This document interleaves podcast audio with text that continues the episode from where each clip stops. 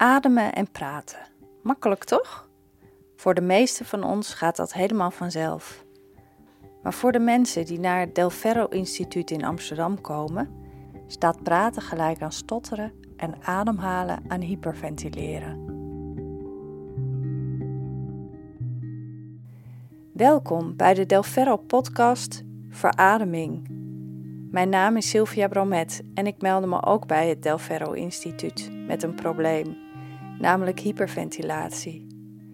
Ik ondervond hier dagelijks de lastige gevolgen van, namelijk trillen en benauwdheid. In deze podcast hoor je ervaring van andere cursisten en van docenten. Ingrid Del Ferro staat sinds 1992 aan het hoofd van het instituut. Sinds de dood van haar vader, grondlegger van de methode Len Del Ferro. Nooit een twijfel gevoeld. Ik wist gewoon, dit, nou niet moet ik doen, maar dit ga ik doen. En dit ga ik ook tot een groot succes maken. In de eerste aflevering hoor je Ingrid over de Del Ferro-methode en het verhaal van oud-cursist Stijn. Het voelde eigenlijk net alsof ik in een onzichtbare gevangenis zat. Dus ik wou heel veel dingen zeggen, maar ik kon het gewoon niet zeggen door het vele stotteren.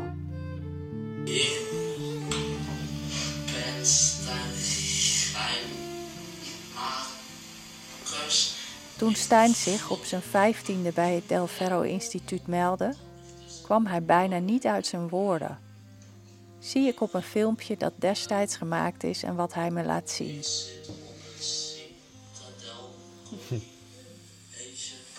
Um, dus toen ging ik met mijn vader naar het grote vreemde Amsterdam.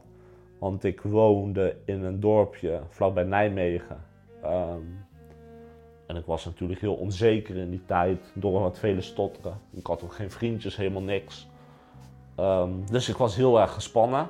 Ja. Nou, toen kwam ik hier dus de eerste dag aan. Ingrid kan het zich nog goed herinneren. Ja, dat weet ik zeker nog. Dat Stijn hier voor de eerste keer binnenkwam. Dus een jaar of tien geleden. Ik zie hem ook nog zitten op het stoeltje in de, in de kamer, uh, in de therapielokaal. Heel zenuwachtig, angstig. Uh, en ja, er kwam eigenlijk geen woord uit. Hè? Dus uh, stotterde ontzettend. En toen zag ik allemaal andere mensen die ook stotterden. Volwassen mensen, jongeren, ook kinderen. En zo in dat zaaltje gingen we toen in een kring zitten. Toen werd gelijk de camera op je gezicht gezet en je moest gaan praten. Ja, dat vond ik vreselijk, eng, spannend. Dus ik kwam ook totaal niet uit mijn woorden. En dat maakte ook voor hem dat hij top gemotiveerd was om van het stotteren af te komen. En ja, zichzelf echt te kunnen zijn. Want als je stottert, ja, dan bepaalt eigenlijk het stotteren heel, heel erg veel van jouw leven. Hoe je je gedraagt, of je überhaupt wat zegt. Uh, het kan in de meest bizarre uh, situaties kan het zich ontwikkelen tot dat mensen zwanger zijn en denken: ja, ik vind Kim een leuke naam, maar kan de K niet uitspreken, dus dan noem ik hem maar of haar geen Kim. Uh, tot een huis wil je kopen en je ziet een mooi huis, precies jouw droomhuis, in een straat die je niet kan uitspreken. Dus dan gaat het huis aan jou voorbij. Uh, studiekeuzes, beroepskeuzes, zelfvertrouwen.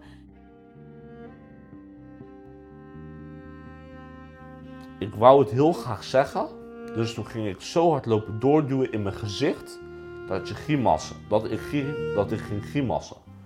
En dat betekent dus dat je je gezicht zo hard aanspant, de spieren in je gezicht zo hard aanspant, dat je gekke, dat je gekke gezichten gaat gekken. En daardoor werd ik nog meer gepest. Dus ik ben wel blij dat ik dat nou niet meer heb. En uh, wat voor pesterijen waren dat? Uh, heel vaak aan me vragen, Stijn, hoe heet jij? En dan wisten ze wel hoe ik heette. Maar dan toch nog even expres je naam vragen, omdat ze wisten dat ik op mijn naam ging stotteren. En daar konden ze dan weer om lachen. Um, me nadoen. Dus als ik, als ik voor de klas een spreekbeurt moest houden of een boekbespreking of dat soort dingen, dan werd ik vaak nagedaan. uitgelachen. ehm, en dus op een gegeven moment zelfs in elkaar geslagen. En zelfs tot aan mijn hoofd geschopt. Als ik Stijn zo hoor, kan ik het me moeilijk voorstellen dat er een tijd was dat hij amper uit zijn woorden kon komen. De cursus bij het Del Ferro Instituut was een keerpunt in zijn leven en ik ben benieuwd hoe dat kan. Mijn vader heeft in de jaren zeventig een, eh, ja, kan je zeggen, revolutionaire ontdekking gedaan op het gebied van stotteren. Hij ontdekte dat stotteren sowieso een fysieke oorzaak heeft en dat de middenrifspier, dat is een spier die voor 90% verantwoordelijk is voor het ademen, dat die bij mensen die stotteren ongecontroleerde bewegingen maakt. Eigenlijk een beetje stotterende, trillende, zenuwachtige bewegingen maakt. Uh, die middenrifspier die is aan de ribben aangehecht. We hebben 12 ribben en hij zit tussen 7 tot en met 10 aangehecht. En hij heeft een koepelvorm. En de bedoeling is dus dat hij vloeiend en gelijkmatig bij het spreken omhoog gaat. Waardoor hij ook vloeiend en gelijkmatig de lucht uit onze longen tegen de stembanden aanperst. En wanneer die dus niet vloeiend beweegt, wat gebeurt wanneer je stottert, dan komt er een haperende, ja, stotterende luchtdruk, luchtstroom tegen de stembanden aan en dan stotter je. Dus dan moest ik de eerste dag gelijk met mijn handen op mijn ribben praten. Dus dan zet je je handen in de zij en dan moest je ademhalen. En dan gingen je ribben en je handen naar buiten. En terwijl je sprak, duwde je je ribben weer naar binnen. En stotterde je dus helemaal niet. Meteen al niet? Meteen al niet. Geen woord, geen letter, niks. En toen schoot ik ook in tranen. Want ja, dat is gewoon onbeschrijfelijk. Ik krijg nu weer kippenvel als ik het vertel. Gewoon dat je dus meer dan tien jaar lang nutteloze logopedie volgt en maar op een skippybal moet gaan zitten. Skippy, skippy, skippybal. Nou, en daardoor kom je dus natuurlijk niet van stot af. Maar iedereen geloofde daar wel in. En nog steeds. En ja. En waarom skippy, skippy, skippy? Ja, weet ik veel. Ja, ik weet het zelf ook niet. Dan zou je eerder aan haar moeten vragen, aan mijn logopediste. Ja, ja. Len Del Ferro, de vader van Ingrid, ontwikkelde de methode in de jaren 70. Ingrid vertelt me over haar vader en hoe hij per ongeluk ontdekte hoe hij mensen van het stotteren af kon helpen. Nou, mijn vader uh, is Len Del Ferro. Dat is een Amerikaanse operazanger, een heldentenor. Dat betekent dat zijn heldenrollen. Dus uh, als Othello uh, van Verdi, grote, heavy rollen. Hij heeft in de grootste theaters over de hele wereld gezongen. Van de Metropolitan tot de Covent Garden. Ehm, met Maria Callas heeft hij zelfs gezongen. Dus dat is echt een hele grote ster in zijn tijd. En uh, op een gegeven moment moest hij in uh, Amsterdam zingen, in de stad Schouwburg, ook Othello. En werd verliefd op mijn moeder en op Amsterdam. ik denk meer op mijn moeder dan op Amsterdam. A garden of Eden, just made for two, with nothing tomorrow. Uh, zij gingen hier op de Apollolaan met elkaar wonen. En hij was nog steeds operazanger en tegelijkertijd ook zangpedagoog. En omdat het een bekende man was, kwam heel bekend Nederland bij hem op zangles. Dus ja, van René Vroger tot Lee Towers, van Anita Meijer tot Robert Long, Willy Alberti, nou ja, noem het op. Iedereen kwam bij mijn vader, bij ons thuis, op zangles. Op een gegeven moment kwam er ook een keer een Duitse tenor op zangles, um, die uh, stemproblemen had en stotterde. Maar zoals iedereen weet, tenminste, ja, volgens mij weet iedereen het wel, dat niemand stottert wanneer die zingt. als je naar Miss Montreal kijkt, die kennen de meeste mensen. Um, en zo ook deze Duitse tenor. En toen uh, kreeg hij dus uh, oefeningen gebaseerd op dat middenrif. Dat is voor operazangers natuurlijk super belangrijk om, om, die, om die stem volle kracht uh, te kunnen geven. En uh, na verloop van tijd, want die man die verbleef in een hotel hier in Amsterdam. Hij kwam elke dag naar mijn vader toe. Na een paar dagen zei hij gewoon, meneer Del Ferro, hoort u niks aan mij? Zei, ja, ja, your voice is much better, don't worry. Zegt hij, nee, nee, nee, ik stotter helemaal niet meer sinds ik hier ben bij u. En toen dacht hij, nou, hoe kan dat dan? als die man zingt, stottert hij niet. Als hij mijn techniek, gebaseerd op de training van het diafragma of middenrif, gaat doen, dan gaat dat stotteren helemaal weg. Daar moet een link te leggen zijn. En toen heeft hij zich daar volledig op gestort. Ehm, gelezen, over nagedacht. Uh, nou, en toen is daar iets uitgekomen. Toen had hij een hypothese dat die middenrifspier dus ja, zou moeten vibreren wanneer iemand stottert. Nou, dat was een grote doorbraak in de wereld van stottertherapie. Want tot die tijd, en nog steeds, gaat men ervan uit dat stotteren bij de reguliere logopedie tussen de oren zit, vooral. En leert men dus ook uh, van ja, oké, okay, men om te gaan dat je stottert. Het hoort bij je, accepteer het. Uh, eigenlijk is er geen echte oplossing voor je stotteren. En nou, daarom was dit zo ontzettend baanbrekend, omdat hier kwam gewoon een oplossing voor de, een van de oudste kwalen van mensheid. Hè? Want stotteren is dat.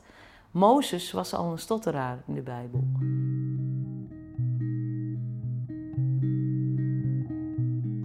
En toen heb ik dus voor het eerst sinds mijn leven een soepele zin gezegd. En toen kregen dus ook oprecht mijn ouders echt een traan in hun ogen van wauw.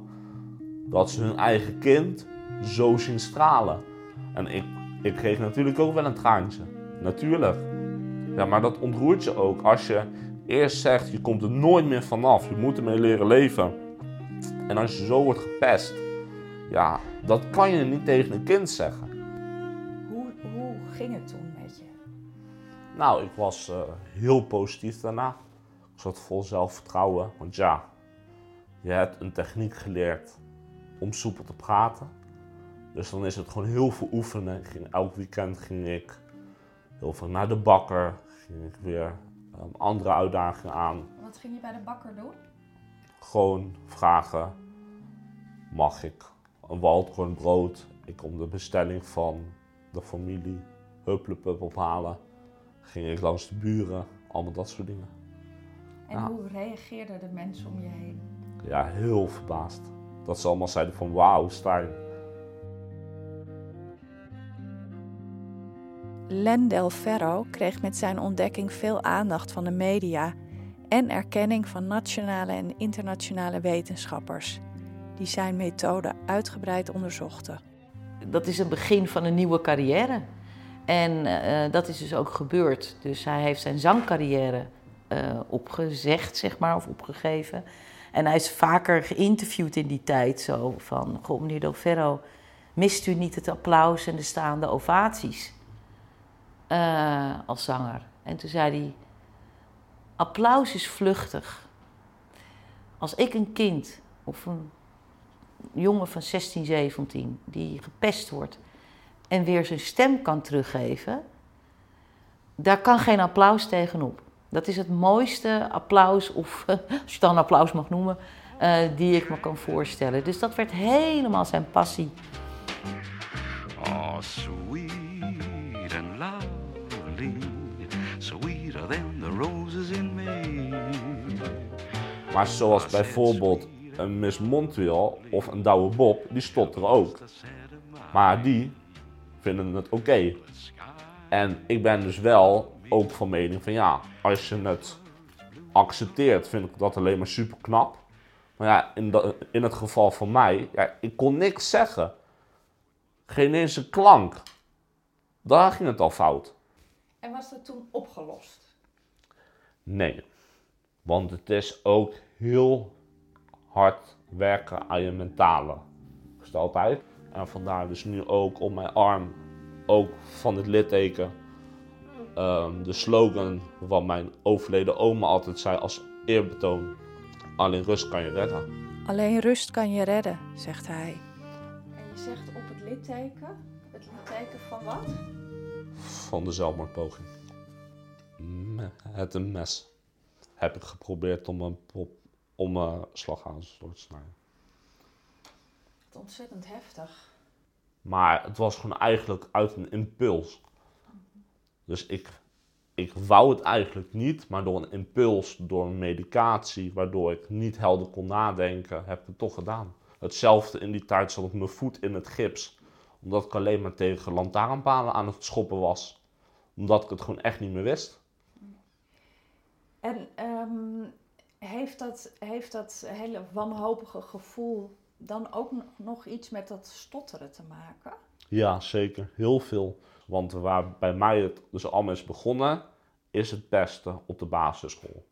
Daarmee is het begonnen. Ehm, en die trauma's, die flashbacks, die herbelevingen heb ik nog steeds. Dus ehm, als je iemand pest, ja, je wil niet weten als je ouder bent wat voor impact dat nog op iemand heeft. Dus het stotteren was opgelost. Ja, Maar, maar de, en de trauma's en de flashbacks had ik nog ja. vanuit het beste.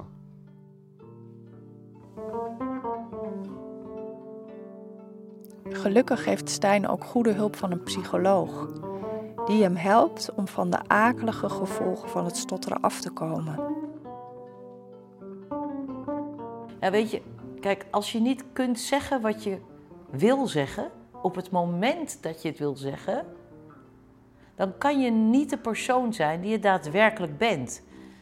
Eh, en daar gaat het wel om in het leven. En als je stottert, kun je niet jezelf zijn. En eh, dat vind ik het eh, meest eh, heftige aan stotteren. En ook weer het prachtige om mensen dat weer terug te geven. Want je ziet het, of je hoort het, ehm, als je eerst zo heftig stottert en geen woordje, geen letter, geen zin, geen verhaal kan vertellen, helemaal niks. En nu gewoon, om het zomaar te vertellen, lullen als brugman. Ja, dat is gewoon onbeschrijfelijk. En dat is gewoon heel mooi. Wat ik nu als levensmotto heb, wat ik, conti- wat ik continu afspeel, is een liedje van de rappersgroep. Die heet Broederliefde. En die hebben een liedje, Nog Lang Niet. En daarin zingen ze, ik ben nog lang niet waar ik wil zijn, maar wel iets verder dan gisteren.